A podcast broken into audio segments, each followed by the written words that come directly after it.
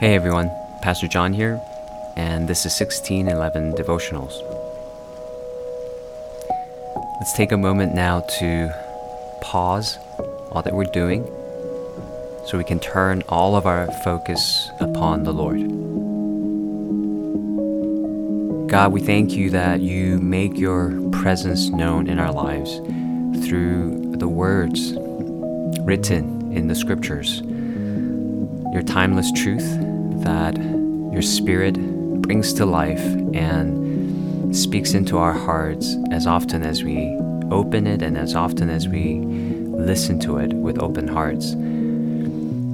So, God, do speak now and let it shape us, let it change us, and let it mature us into the image of your Son so we can truly be more and more like true children of God. We ask this in Jesus' name. Amen. Today's verse is 2 Corinthians 5 17. Therefore, if anyone is in Christ, he is a new creation. The old has passed away, behold, the new has come.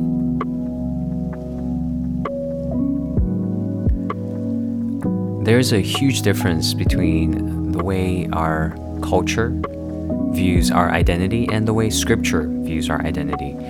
Uh, the way our culture tends to view our identity is you are ultimately what you feel deep down inside. And so you should never really deny your feelings or suppress your feelings, only feel them, only gratify them, and that's how you live your true self. Well, scripture takes a completely different approach because scripture looks at our feelings and says, some of these feelings are good, but some of these feelings are bad. Uh, scripture says our hearts can desire after good things and it can also desire after deceitful things. And so it is not healthy to simply say, uh, you are what you feel and you should gratify and affirm everything that you feel about yourself. Of course, we struggle with this as Christians. When we feel a certain way, we can quickly identify ourselves with that feeling. I feel anxious, so ultimately I am just an anxious person. Uh, I feel tempted by lust, therefore, I am just someone who lusts and there is no escape. I feel anger, and therefore I'm just someone who is short tempered. Uh, Paul the Christian counselor and pastor, says the longer we struggle with a problem, the more likely we are to define ourselves by that problem. So think about all the things that we, we struggle with, things such as uh, anxiety or lustful temptations or anger these are usually lifelong struggles, and, and so it is, in a sense, natural for us to identify ourselves with them.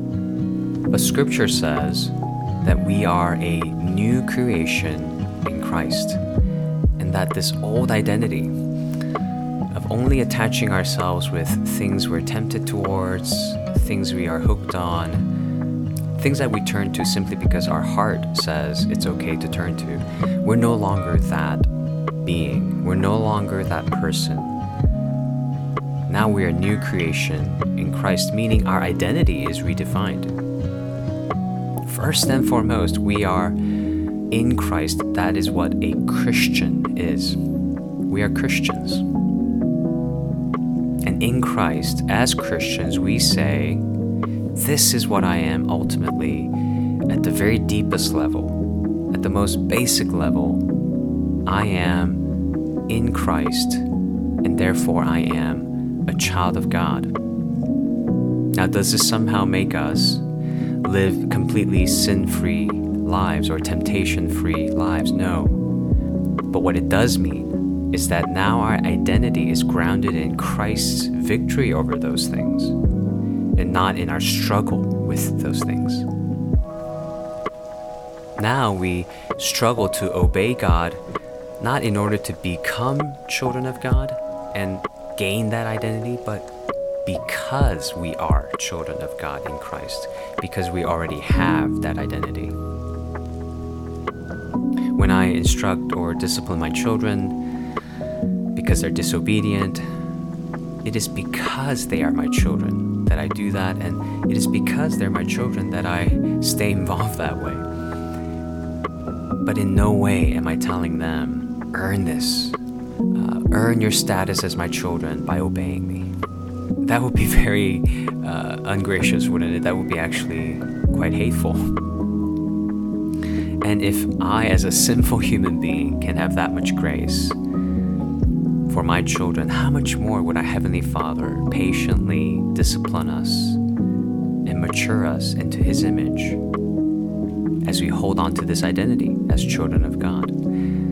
So, yes, we may struggle, but there's always hope of growing in our freedom, growing in our victory over sin and temptation, so that less and less we fall into these things and more and more we're defined by how God has made us new in Jesus Christ. We're defined by our relationship to Him. So let's consider how we have placed our identity too easily in the things that we struggle with and the things that we feel as desires. Instead, let's turn to Christ and listen to Him so that His words and His nature, His promises would become the, the way we define ourselves, the way we view ourselves, and the way we step more and more into this new identity in our everyday lives. Let's pray together and ask God's help for us in this. God, we see that through this verse, you are calling us to once again believe and hold on to our new and true identity in Christ. God, we, we ask that you help us unlearn and correct the poor ways in which we have identified ourselves, the way we have identified ourselves with our struggles, with our bad desires, with our temptations. Instead, help us to understand where our true identity lies as we look to Jesus Christ, as we desire Him more, as we do what He says, so that the more closely we walk with Him and fellowship with Him, we might hold fast to this new identity we have in you. And, and even if we struggle to, even if we fail to at times, Lord, uh, quickly bring us back to our identity that's rooted not ultimately in our performance, not ultimately in our obedience, but ultimately in the obedience and performance of our Savior and Lord Jesus Christ. And let His success on the cross in his resurrection be our hope in the here and now. We ask this in Jesus' merciful and mighty name. Amen.